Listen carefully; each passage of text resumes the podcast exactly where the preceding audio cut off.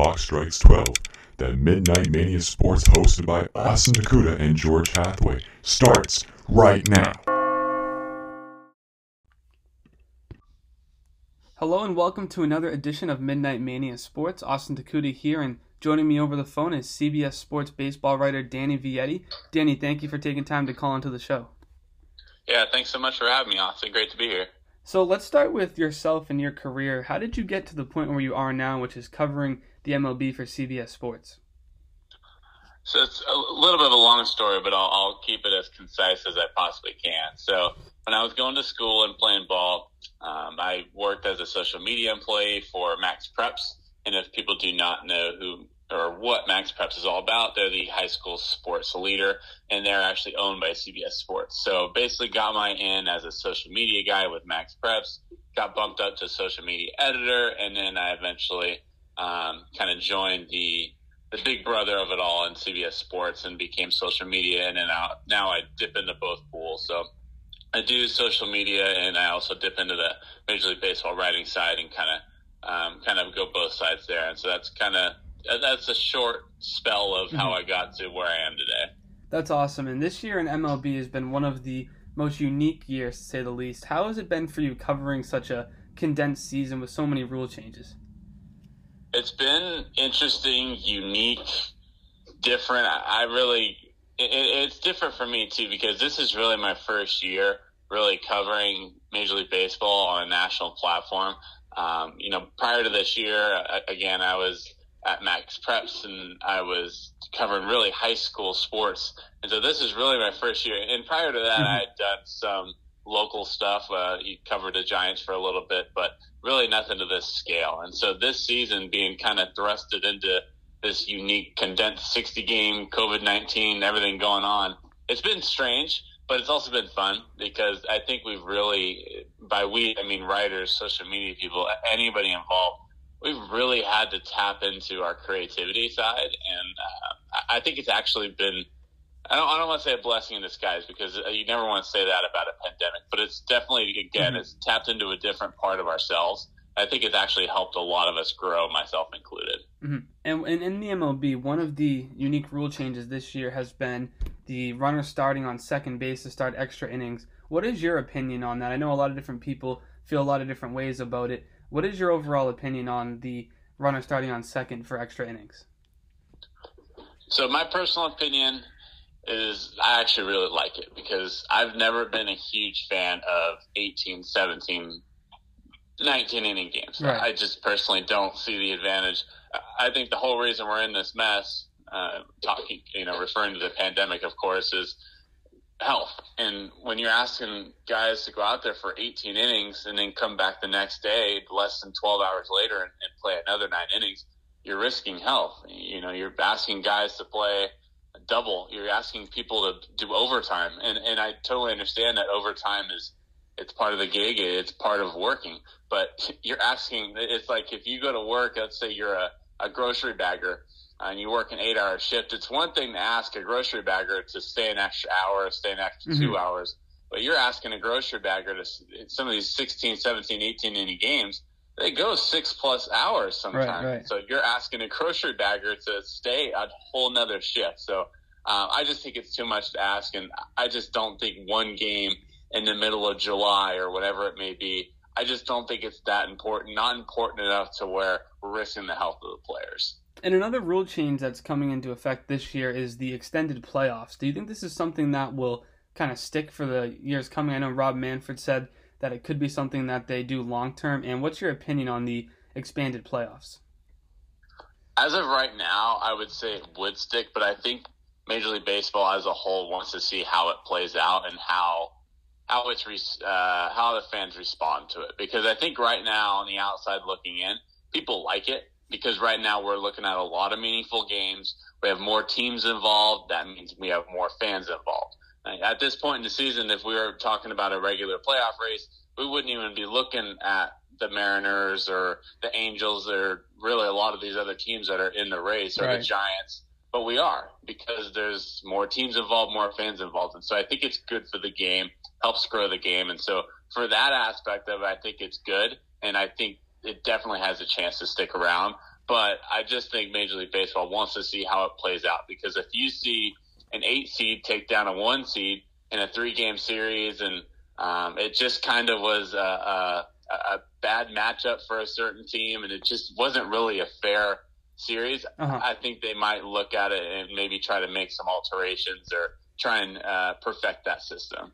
Yeah, and this year especially since it's a short a short season, you're seeing some of these teams get on hot streaks and propel themselves to first in their uh, their league or their division. But a couple teams who have proved themselves as legitimate are the White Sox and Padres, who I know you have been speaking highly of since the year started.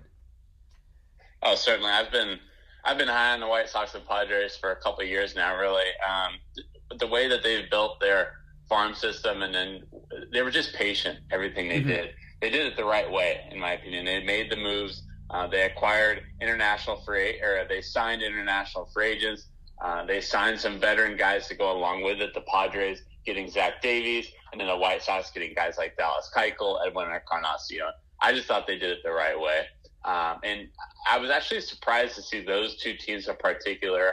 I thought they'd make a leap forward. Mm-hmm. I didn't realize that it would be this large of a leap because it was such a. It's been such a strange year. There really wasn't a, a true spring training. They had that modified summer camp. Yep. But I kind of thought it would it would be the veteran teams, teams like the Yankees, teams like uh, in, the Yankees are having success, but but we're seeing teams again like the White Sox, Padres, and Blue Jays have success, or the Marlins, these young teams. Surprising considering they've been thrusted into this weird circumstance, and all of a sudden they're, they're now thriving. So I think it's mm-hmm. it's been fun. Um, I don't know if I'd want to do it again, but I'm definitely not surprised to see the Padres and White Sox taking that leap forward. Yeah, absolutely, and the MVP races, the Rookie of the Year races, are very competitive in both leagues, especially the National League, where we have Freddie Freeman, Fernando Tatis, amongst others, that are really competing for that MVP award. Do you have a guy that you're gonna you would choose to win the NL MVP? So right now, and I should say, I had Fernando Tatis as my MVP for probably ninety percent of the year. Mm-hmm. All of a sudden, he hit this slide, and I have to that that's just the season we are. It's sixty right. game schedule, and if you go on a ten game slide, unfortunately, that could be your demise, and it certainly has been for Tatis. But so for me, it's a coin flip between Freddie Freeman and Manny Machado. Absolutely. I honestly don't think either guy is head or shoulders above the other. Mm-hmm. I think it's I, I want to say it's almost like a co MVP because Freddie Freeman, all the injuries that Atlanta has had, he's really carried their team.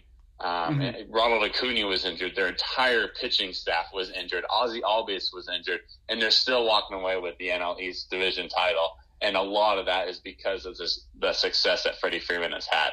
And when you're looking at the Padres, this team hasn't won since they haven't had a winning season since 2010. They haven't made the playoffs since 2006. And a lot of the reason because they're making the playoffs this year is because of Tatis and Machado. And Machado has been an MVP candidate not only at the dish but over at third base too. Absolutely. Uh, he's only made one error over there, and so I think Freddie Freeman has a little bit of a leg up with the bat. But on the other end of the spectrum, I think because of the um, position that Machado plays and how effective he is over there at the hot corner, I give him a little bit of a leg up on Freeman defensively. Yeah, and another uh, award race that's highly competitive is the NL Rookie of the Year between Alec Bohm and Jake Cronenworth. Uh, who do you see winning that award? One of those two guys, or do you see somebody else kind of jumping in for uh, the NL Rookie of the Year?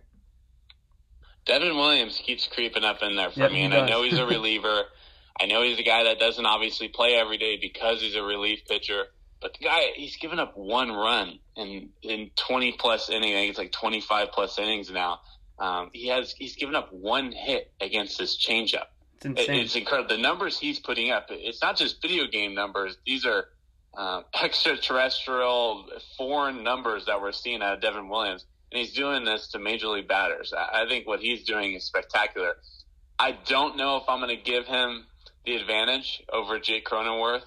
Um, but, but right, it's really tough because I don't think there's a more dominant pitcher in this game right now than Devin Williams. If you were to ask me right now, who's my NL Rookie of the Year, I'm going to give it to Cronenworth because of the the, the ability for him to play around the infield. When right. Hosmer went down, he stepped right into that first base role. Then he moved over to second base, earned that everyday role. He's really been a force for the Padres team the entire season. Alec Bohm, he came up later in the season. I just think the at bats, um, the totals mm-hmm. for Cronenworth, um, and just longevity of his success has been longer than the other two guys. And on the other side, the AL, you have Kyle Lewis having a great year. Luis Robert, obviously the hype surrounding him. Who do you have as your AL Rookie of the Year? I personally think it's Lewis walking away with that one at this point. I had those guys, um, excuse me, just right even much of the mm-hmm. season. Uh, about two weeks ago, Luis Robert hit a little bit of a slide. He doesn't have the plate discipline that he needs yet. Um, it's something he's working on, and, and, unfortunately, pitchers are taking advantage of that right now. He mm-hmm. still has all the tools, still has all the power, all, all everything in the field. He's still playing a spectacular center field. He has one of the highest defensive WARs and defensive run saves in the league. So there's no doubt about Luis Robert has the defensive advantage when it comes to comparing him to Kyle Lewis.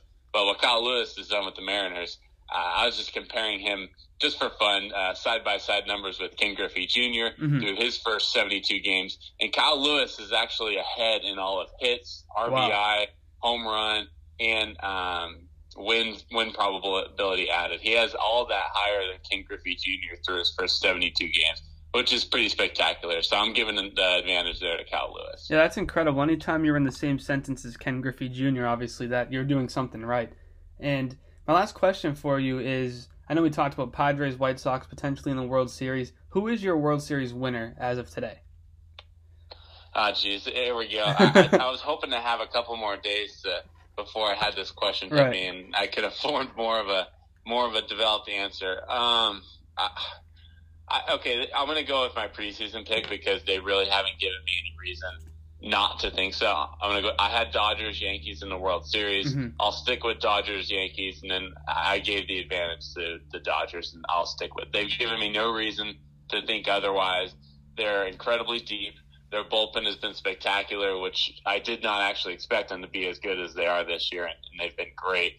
Um, they really have no lull in their lineup. They, they're spectacular from one through nine, and, and they're actually spectacular one through twelve. They yeah. have so much depth. They have really they have starters on their bench. Kiki Hernandez, Chris Taylor, some of their platoon guys would be starters on 29 other teams. So exactly. I'll go with Los Angeles. They have the de- uh, they have the depth, they have the starters, they have the bullpen, they've got it all.